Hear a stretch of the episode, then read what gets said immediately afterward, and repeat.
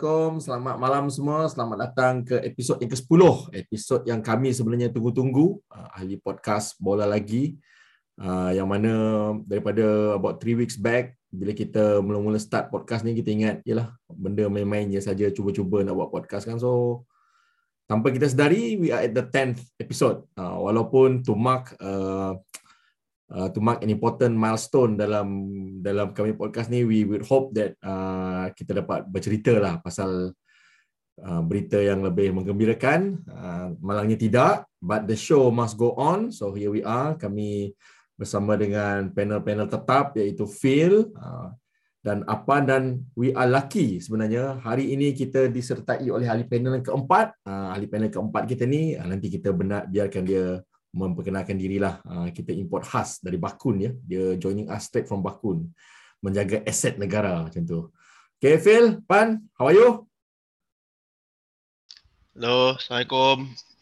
Sehat dan sedih. Sehat dan sedih. Okay okay. Okay um, ahli panel jemputan kita pada malam ini we are lucky to be joined by uh, saudara Abdul Azim. Okay Azim you want to say a few words Azim first? Maybe about for a couple of minutes Okey, saya nak mengucapkan terima kasih uh, kepada saudara uh, Zul Hardi menjemput saya ke podcast ini. Uh, saya Abdul Azim uh, bekerja di Bakun Hydro di area Belaga Sarawak. Uh, dan saya adalah uh, peminat bola sepak yang apa kita boleh panggil uh, sejati jugalah. Sebab uh, dari kecil saya memang uh, follow lah uh, perkembangan bola sepak dari dari segi antarabangsa dan juga dalam negara.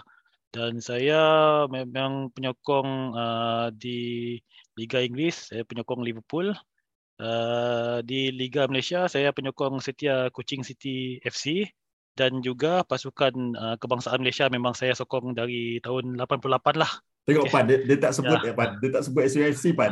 Dia sebut KCFC. Ah, dengar Pan, dia kucing. kucing lah, okay? yeah. okay. okay, okay, okay. Kita tak boleh komen lebih kat situ. okay, Zim. Okay, Zim, welcome on board. Welcome on board. Harap this is yeah. what we call uh, first of many lah in the future. Harap we can oh, yalah, uh, for future episode. Kalau ada few episode, kita kalau akan ya. kita akan jemput Azim lagi lah. One of the things between me and Phil lah sebenarnya because this is a personal friend of us when we started uh, this podcast kan bila kita start podcast ni yalah uh, we've been talking lah sebenarnya nak jemput Azim ni. Sebenarnya memang dah lama. Azim ni is what me and Phil call Wikipedia bergerak tahu tak? Kau ingat information kau dah cukup habis top Wikipedia lah. Azim memang information yang tak ada dalam Wikipedia. Uh, silap-silap lepas dengar dia baru orang update dalam Wikipedia. Itu level so that's why we were thinking memang kena ajak Azim sekali. Cumanya kita nak bagi podcast ni stable semua everything baru kita ambil guest lah kan bawa guest sekali dah Okay, Azim, again, welcome on board. Okay, Phil and Apan, aku nak kau lapan sedih. Sedih start dululah. Okay, whistle penamat telah dibunyikan sebentar tadi. Kita kalah 3-0, aggregate kita kalah 3-1. Kita gagal ke final, tapi KPI kita tercapai iaitu kita sampai ke semifinal. Apa komen? Uh, aku rasa itu je lah tahap yang kita termampu lah untuk uh, piala AFF kali ni dengan set of player yang kita ada. Uh, daripada peringkat kumpulan uh, lawan yang paling sukar kita adalah Vietnam dan kita still gagal uh, bersaing dengan Vietnam di peringkat kumpulan. Uh, lepas tu um, di peringkat, uh, di peringkat uh, separuh akhir ni ya Thailand kita menang uh, game pertama. Uh, which is uh, kemenangan yang agak baik untuk kita. Selain daripada kejohanan ni kita juga dapat point untuk uh, ranking FIFA which is good. Cuma bila kita bermain di Thailand tadi uh, kita macam a bit uh, uh, tak tahu lah aku nak cakap. Aku rasa macam gopoh pun ada kelang kabut pun ada uh, dan seolah-olah kita macam tak mengikut perancangan yang kita sepatut ikut lah. Yang tu pendapat peribadi aku lah. Aku tak tahu lah macam mana sepatutnya yang dirancang kan. Okay. Tapi bila kita tengok gaya permainan tu tak seperti kebiasaan lah. Tak seperti Betul. kebiasaan yang kita dapat lihat. Betul. Ha, itu komen peribadi aku lah. Okay. Apa, kita ada masa lagi untuk dissect lebih dalam. Uh, Phil, what's your comment on the first 11 especially with the omission of Pawi with the hmm. omission of Ruvin Terran with the inclusion of Azam and uh, siapa nama left back tu tadi ya? Hakim. Hakim, ah, Oh. Hakim ya. So what, what what what's your comment So, on the first Lima eleven? belas. Hmm, so jap kita start rasanya hmm, quite surprised. Again lah Kim Panggon hmm, try to tinker or try to rotate kan. So we started dengan I think ah 4-2-3-1 lah. So we have uh, Benengan and Stuart Wilkin as pivot. So Benengan dah back to his uh, natural position. But then we had Mickey as uh, so-called false nine or apa, nombor 10 kan. And sebelah kanan kita ada Mukairi. Think Mukairi played the same position waktu final Malaysia Cup. And kiri kita ada Noh Hakim Hassan kan. So bagi aku Noh Hakim Hassan punya selection tu big failure lah, fail big time lah, big fire habis. Uh, I don't know what's with him, dia nampak sangat tak kompos, gelabah. So I think even the first 11 pun nampak ada ada ada kekurangan lah. So what to say nak kita nak apa nak execute yang Kim Panggun punya tactical or apa approach. So over two-legged semi final mm, to be honest memang Siam uh, is a more superior Betul. apa uh, team lah. So even first leg pun they dominated but they didn't convert. But this second leg uh, is totally different ni lah uh, story and they dominated and they converted and hence the the final score line lah Betul. 3-1 uh, over two leg. Betul. Ma- Macam macam apa yang Apan cakap tadi kan daripada persembahan kita daripada peringkat kumpulan sampai ke semifinal ni lawan yang paling sukar yang kita temui adalah sebenarnya Vietnam dan now Siam lah and we fail at both test lah. Kalau nak anggap Singapura tu lawan setaraf kita pun aku rasa tak tak babak tak tak patut lah sebab Singapura sangat tempang sebenarnya hari tu pasal lawan kita. Itu pun lah kita menang dan even lawan Myanmar pun yang lawan Burma pun hari tu kita macam we don't take tak ada take initiative pun dalam game tu but we win the game lah nevertheless. Uh, okay Zim. Uh, aku nak tanya kau something yang memang banyak orang komen lah dekat Twitter pun aku nampak tu even dalam group WhatsApp kita pun like macam the first 5 minute kita dah maki benda ni. Player tergelincir, player terjatuh. Apa apa what's what's what's behind it pada kau uh, Zim? Kau rasa kenapa kenapa sama ada nervous ke ataupun mungkin ya kenapa sebenarnya keadaan padang ke? What what what what might contribute to that Zim? Kalau saya nak kata nak kata keadaan padang tu saya tak berapa setuju lah. Sebab uh, saya tengok pelai, pem- pemain Thailand semuanya dalam keadaan selesa tak ada dalam keadaan tergopoh kapah dan saya tak nampak mereka tergelincir. Dalam masa yang sama kawalan bola dan juga susunan permainan juga mereka uh, lebih uh, tersusun lah sebab uh, kem- dari dari segi kawalan bola semua mereka apa uh, macam selesa lah kalau uh, dibandingkan dengan pemain Malaysia uh, bermain di padang yang sama juga. So nak kata uh, saya rasa pemain Malaysia lebih kepada tergopoh kapah lah. Uh, nervous dan juga saya rasa uh, bermain di stadium Tamasat saya rasa mereka belum membiasakan diri lagi dengan suasana penyokong, suasana padang. Jadi uh, campur elemen-elemen itu semua memang uh, membuatkan pemain kita tergelincir lah. Lagi-lagi pun pemain yang berada di dalam padang, pemain seperti Azam Az, Azam Azmi yang jarang bermain, baru digantung dua perlawanan. Nur Hakim pun uh, tak main dua, dua game sebelum ni juga. Uh, lepas itu uh, pemain seperti apa? Uh, seperti uh, apa lagi seorang uh, Fazli Mazlan pun sama juga pemain yang tidak bermula first team beberapa perlawanan sebelum ini. So saya rasa faktor-faktor pemain inilah yang uh, belum membiasakan diri di padang itulah yang menyebabkan mereka uh, kurang uh, selesa di dalam padang lah menyebabkan mereka kadang-kadang tergelincir jugalah. So Hmm. yang selepas itu uh, pemain seperti Safawi masuk mereka dalam keadaan, keadaan ketinggalan uh, 3-0. So semuanya nak mengejar bola di hadapan. So mereka pun uh, tak banyak fikir lalu uh, mereka berlari tanpa memikirkan keadaan padang. Last-last ah tergelincir lah macam itulah. Betul lah. Ah. Uh, it, there might not be satu faktor khas yang leading kepada yalah, player tergelincir semua everything it might be a lot of combination of few things kan dan mungkin selection booth sendiri kan kita tak tahu. Okay, uh, satu yang aku nak nak point out lah daripada awal-awal Kim Panggon uh, join uh, national team, national setup ni, dia ada satu tema yang kita selalu mainkan iaitu pertahankan kepimpinan Kim Panggon.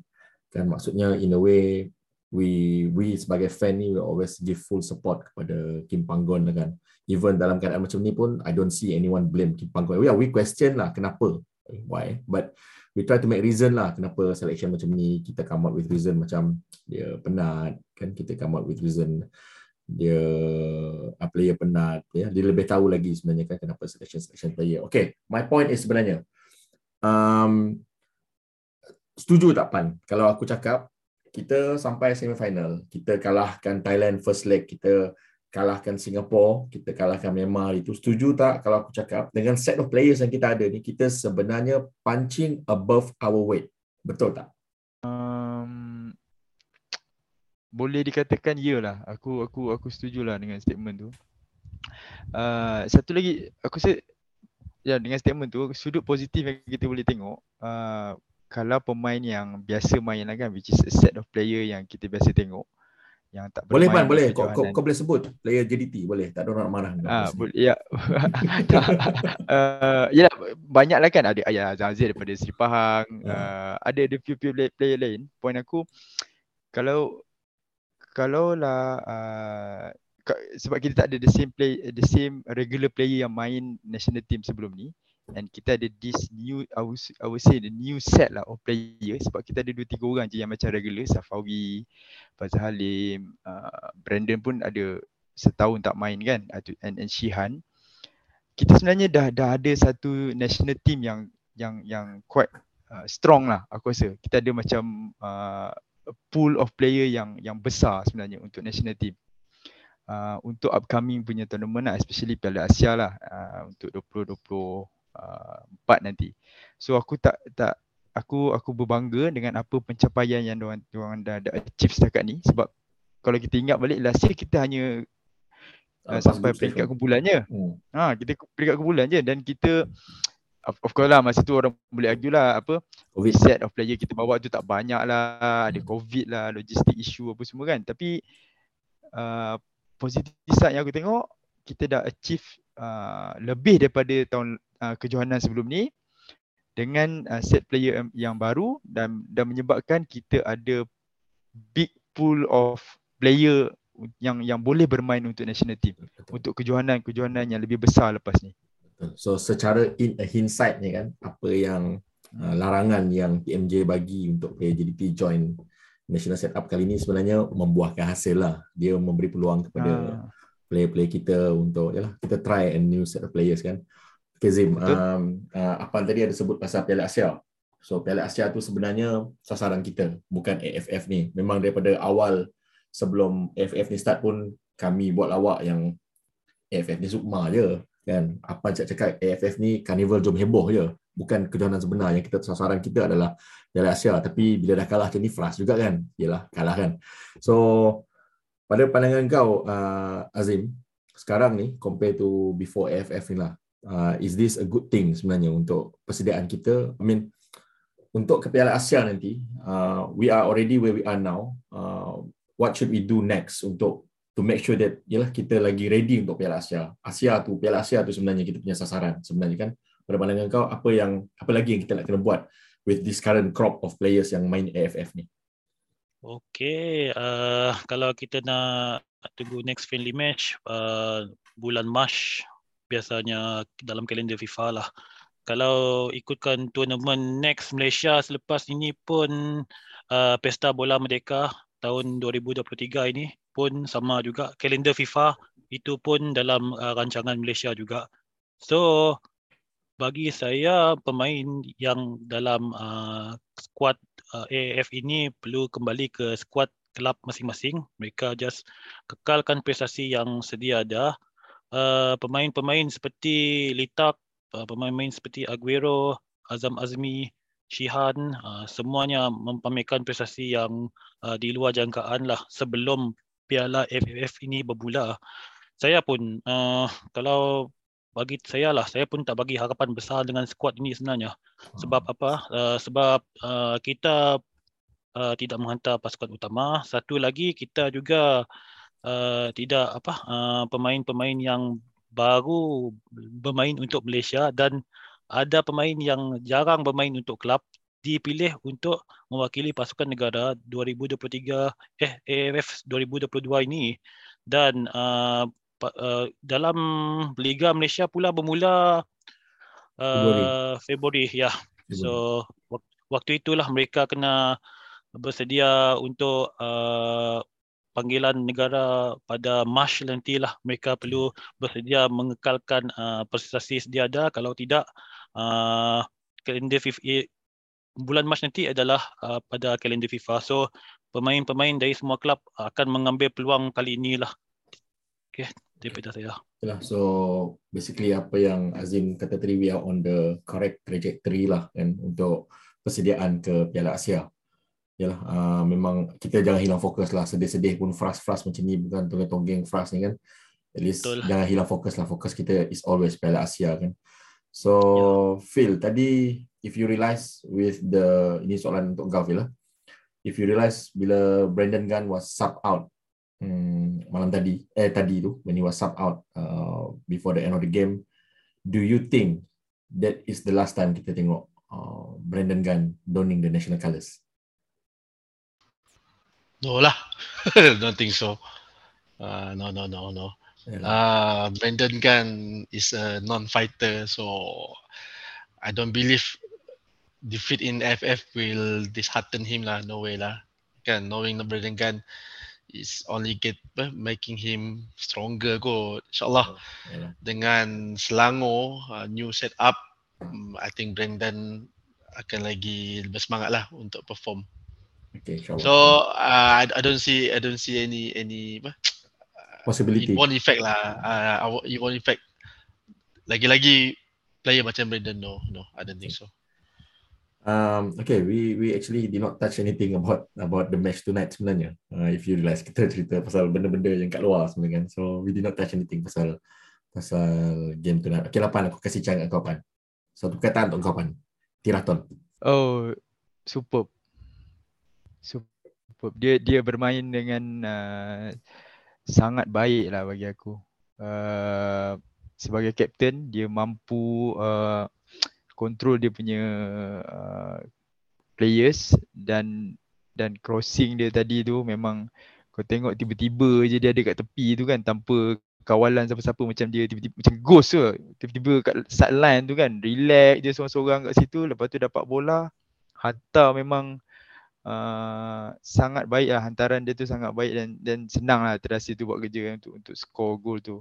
The first goal tu so aku rasa macam uh, kita sepatutnya memberi kawalan yang lebih baik lah kepada kepada dia sebelum dia buat hantaran tu itu yang yang aku aku aku boleh aku boleh cakap lah tentang tentang Teraton lah tapi itulah kalau kita ambil sampel dia adalah game ini uh, game lawan Thailand over two leg ni itu sampel dia campur dengan game Vietnam ni.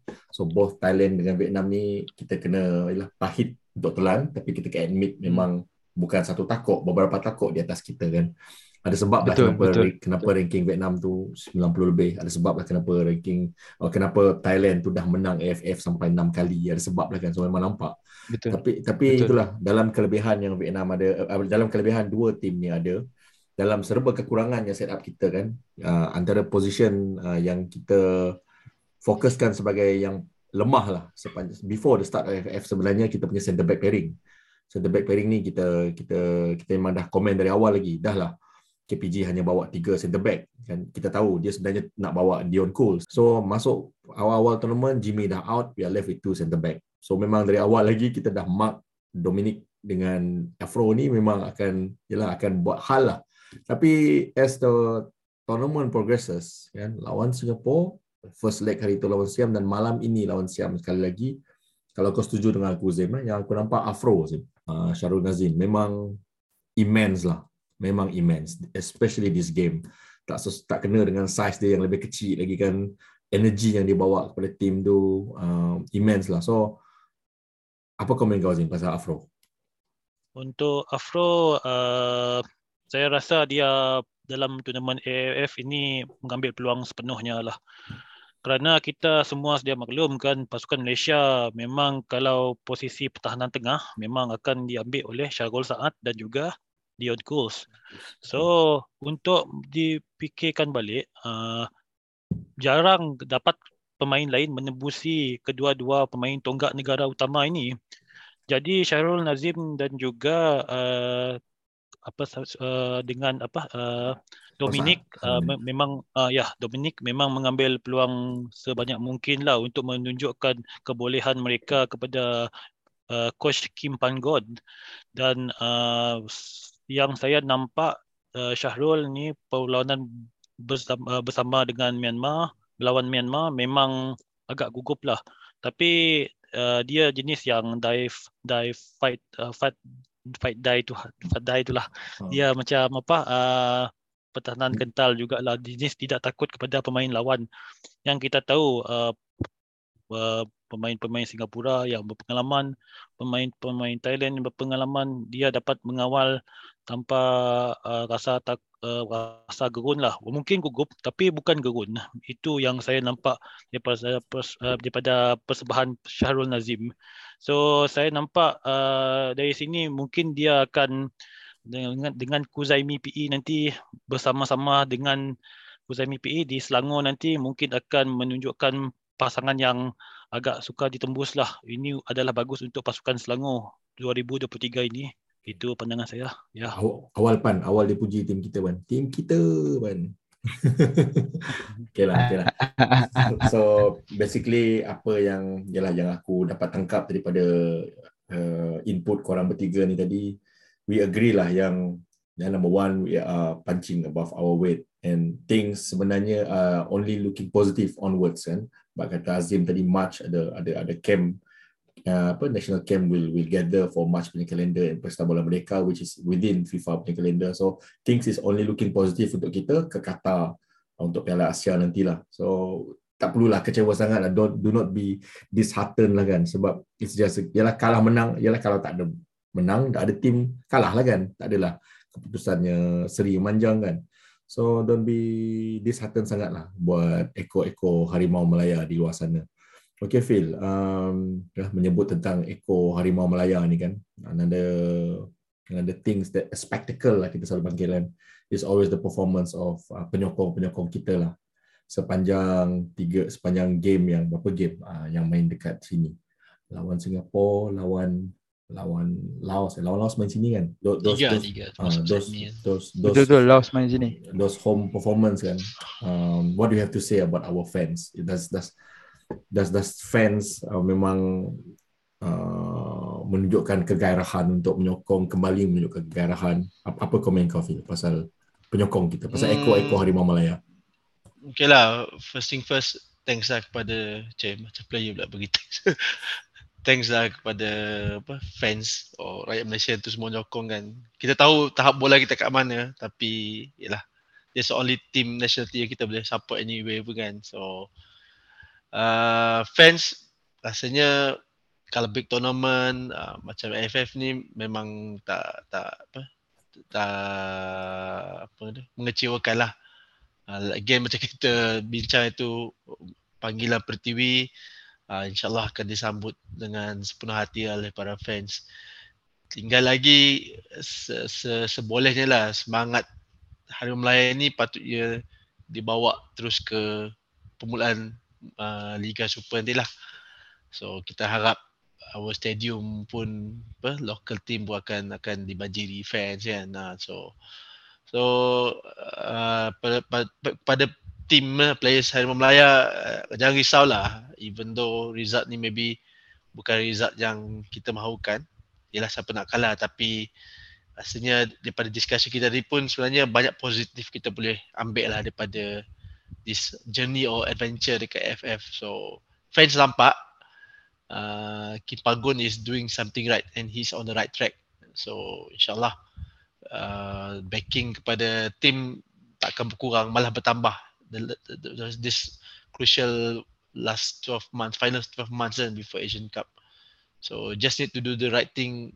Fans pun bukanlah semuanya, yalah nak cakap lalang ke ultras ke koci tapi kita pun faham juga lah kan. So yeah, just just do the right thing. InsyaAllah kita akan still back uh, our team kan. Okay, okay. Yalah. Um, yalah. Memang fan kita memang tak pernah mengecewakan. Ya. I think memang every, you can see sebenarnya every tournament, every match, every year that pro- has progress kan memang sebenarnya sokongan tu semakin bertambah sebenarnya. Kalau kita tengok kita boleh tengok uh, sokongan uh, Ultras yang tadi kan kalau tengok yang local local scene kan Ultras Selangor, Ultras Elephant Army semua everything memang bertambah lah kan rentetan dari spill over daripada national team. Okay, um, aku rasa aku malas pun nak cakap lebih banyak lagi. Semua orang ada pernah semua orang dah tahu what's what happened during the match tadi kan. Tapi just just a wrap up lah untuk kita wrap up uh, kejohanan AFF ni. Pan mungkin aku start dengan kau ya Pan.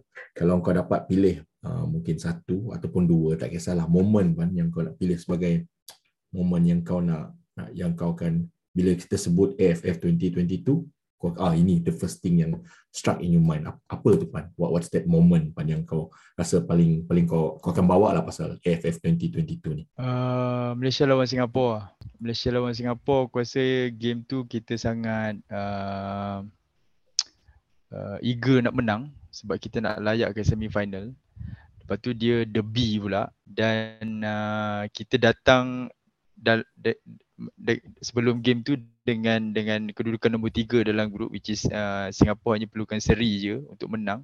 Uh, untuk layak ke semi final tapi kita dan, dan kita kena menang. But somehow kita berjaya menang 4-1 dengan Singapore. So aku rasa game lawan Singapore tu lah momen paling bermakna lah bagi aku untuk kejohanan kali ni lah. itu secara secara personal lah Ya, okay, betul betul memang it's it's it's a, yeah, a spectacle lah lawan Selangor lawan Singapore is always always a spectacle untuk kita semua lah. And we did enjoy, we had fun that day lah kita semua kan. Baiknya yang turun ke stadium macam aku dengan kawan yang tengok kat rumah semua we had fun that day lah kalahkan Singapore. Um, okay lah, uh, Pan itu momen kau tadi. So now we go to Azim lah. Azim pada kau Azim, apa moment tu Azim? Apa, yalah, it might be a player, it might be a match, it might be a suasana. What, what would be the moment that you can, will carry with you daripada AFF 2022 ni? Okey, momen yang istimewa untuk saya, yang momen yang baik untuk saya pada AFF 2022 ini, saya rasa momen berlawan dengan Singapura lah. Kita menang dalam perlawanan tersebut 4-1. Uh, dan juga pada saya sejak sekecil musuh utama saya memang Singapura nombor satu dan Indonesia pula nombor dua lah. So tak boleh kalah kepada Singapura lah saya. Tak boleh kalah kepada Singapura. Singapura. Uh, boleh menyebabkan saya tidak tidur lah malam.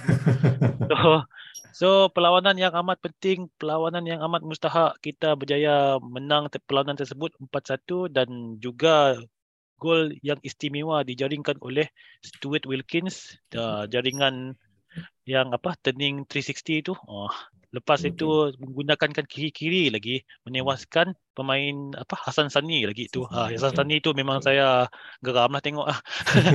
so memang puas hati lah dapat menembusi penjaga gol Singapura berpengalaman tersebut. Ha, gamat stadium ketika itu dan juga momen yang tak baik untuk saya, momen tak tak tak best untuk saya ialah ketika Azam Azbi mendapat kad merah perlawanan di Vietnam di mana beliau dikasari tetapi beliau pula dapat kad merah. Beliau didenda. Beliau disuruh bayar. Uh, beliau juga digantung. Uh, itu menyebabkan saya rasa tak berapa puas hatilah dengan keputusan pengadil tersebut dan juga rayuan FAM pun juga ditolak mentah-mentah oleh AFF punya panel. So bagi saya memang tak adil lah. Itulah momen yang buruk untuk saya lah. Betul. So itu itu pada saya momen yang buruk dan juga momen yang bagus kepada saya pada AF 2022 ini. Setuju, yeah. setuju. Okey, uh, kan yang macam uh, Azim sebut tadi tu kampan yang Rowley punya uh, Rowley pula Stuart Wilkin punya gol tu tadi kan daripada tempat kita kat stadium masa kita tengok tu memang Betul. kita nampak dia turn tu kan memang memang kagum gila lah masa tu kan. Betul. Momen-momen tu memang tak dapat lupa lah. Kita kat tempat kita kita macam macam macam eh, eh, apa dia nak buat ni kan macam bila dia turn tu bola tu masuk tom macam tu apa memang semua macam memang memang momen yang yang macam kau, kau macam kau menantikan satu momen yang indah lepas tu kau dapat benda tu. Wah, itu memang gila-gila lah. Memang seronok lah. Memang seronok lah. Memang seronok lah. yeah. Mesti ada. Dia memang apa? Ah, re- remind us of apa? Azmanten lah kan. Memang ah, Azmanten. hmm, ah, dulu dulu dulu. Azmanten, Azman score kan. Ah, Ah. betul kan. So itulah betul lah aku aku setuju jugalah dengan pilihan uh, Azim lah tadi. Sama lah Pan dengan Azim pilih match lawan Singapura kan. Memang Ya. memang penting lah game tu kan untuk kita kan. Yeah, bragging rights orang cakap kan. Okay Phil, how about you Phil? What's your what, what's your biggest take from this tournament? Hmm, actually kalau my personal choice moment sebelum tournament lah. Uh, when they announced the squad, it was quite a shock lah. Sebab tengok tengok list macam terlalu lama gak. Ish, betul ke ni tim yang kita nak hantar kan? Then lepas tu the drama unfold lagi, Kim Panggon gaduh dengan TMJ, TMJ kecam Kim Panggon, pemain hashtag pemain bukan mesin. So build up ke tournament tu pun dah dah macam very dramatic lah. So kita dah boleh foresee kan what's installed in uh, in the actual tournament. So tak menghampakan lah memang penuh drama. So moment eh kalau the actual the actual tournament tu uh, agreed juga lawan Singapura tapi ada satu moment maybe special jugalah Hakimi punya debut and terus score. So it's quite a, a big moment lah for a 19 years old uh, kid then. So hopefully it's a good start for his in, uh, international career kan. So actually quite a surprise juga lah Kim Panggon actually call up Hakim uh, Hakimi kan. So it's only a good thing for him lah kan. And really do hope that Bojan dapat beri minit permainan yang banyak lah. Apa, uh, en route, en route to Asian Cup. So maybe pada masa sama juga Lukman Hakim akan dapat more playing time dekat dekat Belgium. So maybe we have lagi lah tambah lagi pool of pool of players uh, untuk strike force. Zul boleh komen sikit Zul pasal pemain bukan Messi. saja saja nak tambah sikit kan. While aku setuju faham apa kenapa TMJ tak adalah faham okey lah dia bagi reason uh, is outside calendar FIFA bla bla bla bla tapi kalau dia ada ada rasa sikit simpati lah kan he could macam by right dia boleh lepaskan a couple of players lah Syafiq dengan Makyat Takia those two players tu bukanlah terlampau banyak minutes dekat JDT but both of them bagi aku uh, crucial players untuk Kim Panggon and I do believe kal- kalau both of them ada they can uh, boleh apa do the difference lah ah, tu je tak nak komen dah hal pemain bukan mesin I think we we we, we talk about this before jugalah. At least yalah, yalah faham lah about all those. Yalah. Tak faham tapi cuba memahami lah kenapa TMJ set so tak release player kan. Tapi itulah at least kan we can maybe strike a deal dengan KPG kan. Maybe don't let these players start the game ke as a sub only kan. Ak- Akia dengan Makyat dengan Syafiq kan memang class different daripada uh, can give injection of quality lah in class kepada team lah. Tapi lah kita nak cerita pasal what if ni sampai esok pun tak habis lah kan. So just leave it as it is lah. Leave it there lah. Uh, memandangkan korang sebut-sebut pasal gol ni, aku nak petik satu gol juga sebenarnya. Tapi gol yang aku nak petik ni gol Faizal Halim. Gol Faizal Halim yang dia skor masa lawan Laos. Skor again header dia tu. Yang Ruben ke? Ruben Terren eh? Yang cross. And Faizal Halim swoop in between two defenders to head the ball. Considering ketinggian ketinggian yang dia tak ada tu. He managed to memang head the ball in. Shows his his pure kan pure uh, poacher punya instinct kan. And that goal happens uh, before Selangor announce dia join Selangor. So just nak nak tunjukkan oh, lepas tu dia join Selangor memang power lah Selangor. Campur lagi yang, uh, campur yang Azim cerita pasal apa Jimmy dengan, Afro campur lagi Faizal Halim campur lagi Ruben Terren tak terkalahkan lah Selangor kan memang misi 34 lah so padahal JDT kok gila kot kan Messi 34 target yang ujung je Piala Malaysia je. kan, kan. So kan, orang cakap angan-angan itu free kan. Okay lah Yeah. guys, I think I think uh, I want to wrap up lah uh, our our session today. It's tough lah, dah lah kalah kan, nak kena drag ourselves duduk bincang buat podcast ni pula kan. Aku suka lah tengok uh, suka tengok yang kita actually uh, dapat sit down actually do this lah. Dalam kekalahan ni pun kita masih nak buat kan so it just shows how much kita sebenarnya minat how much kita sebenarnya sayang nak buat benda ni kan so kepada pendengar-pendengar di luar sana kan. Kalau korang dial in nak dengar episod kali ini dengan mengharapkan tactical analysis uh, nak dissect performance Ruben Terran nak dissect pemilihan KPG ke what's not kan uh, you're not getting it today lah. Uh, this episode tak ada lah. Aku rasa tak ada kot. Memang lepas ni kita tak cerita lagi dah kot pasal review game ni. Kita look forward je lah. Dah kalah kan. No, no point kita dwell on the past. So kami tak cerita lah pasal kekalahan.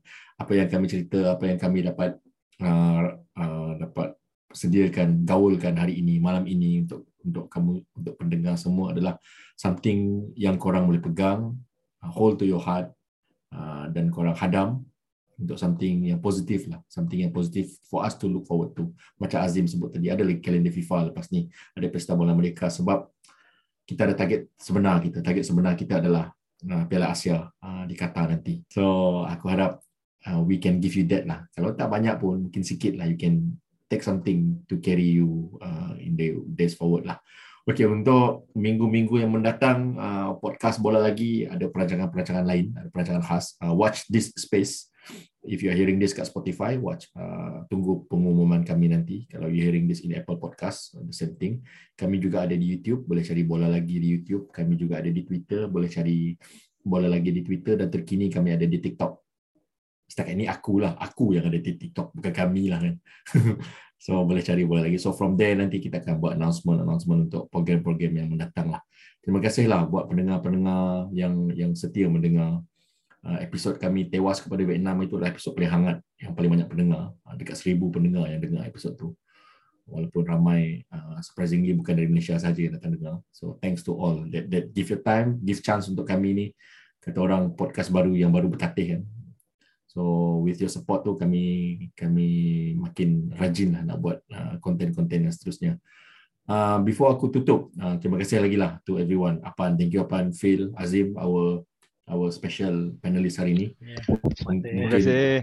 Okay, mungkin lepas ni you, you'll be seeing more of him. Silap-silap dia jadi panel tetap juga kan. Azim ni dialing in. Boleh, boleh. Dialing boleh, in. Kalau free boleh. Aha, yeah. Dialing in direct daripada bateri negeri Sarawak di Empang Abakun ni. Kan. Special ni, special. Yeah. Kan? So, so, so thanks guys lah. So last kali lah to everyone. Uh, kita jangan lupa lah tema yang kita bawa daripada before FF iaitu kita pertahankan kepimpinan Kim Panggon. Kim Panggon have proven that we are on he is bringing the team on the right trajectory now. So things should only look positive. Satu lagi kata-kata yang kita betul pegang lah. Kata-kata ni kami ada letak dekat dekat bio kami iaitu um, kalah itu biasa menang itu luar biasa. Pegang kata-kata itu insyaallah happy tengok bola. So aku akhiri segalanya dengan ucap selamat dan selamanya harimau melaya. Ayuh bangkit pertahan Pertahankan kepimpinan Kim Pandon Make sure menang match pertama di Yangon. Laos Singapura kita boleh makan. Lawan Vietnam jangan bagi can Tak ada Malaysia A atau Malaysia B. This is Malaysia and Malaysia only. Tetap ada ekor harimau sejati Let's fucking bring it home AFF Trophy. Bangkit pertahan kepimpinan Kim Pan-gon Bangkit pertahan kepimpinan Kim Pan-gon Bangkit pertahan kepimpinan Kim Pan-gon Bangkit pertahan kepimpinan Kim Pan-gon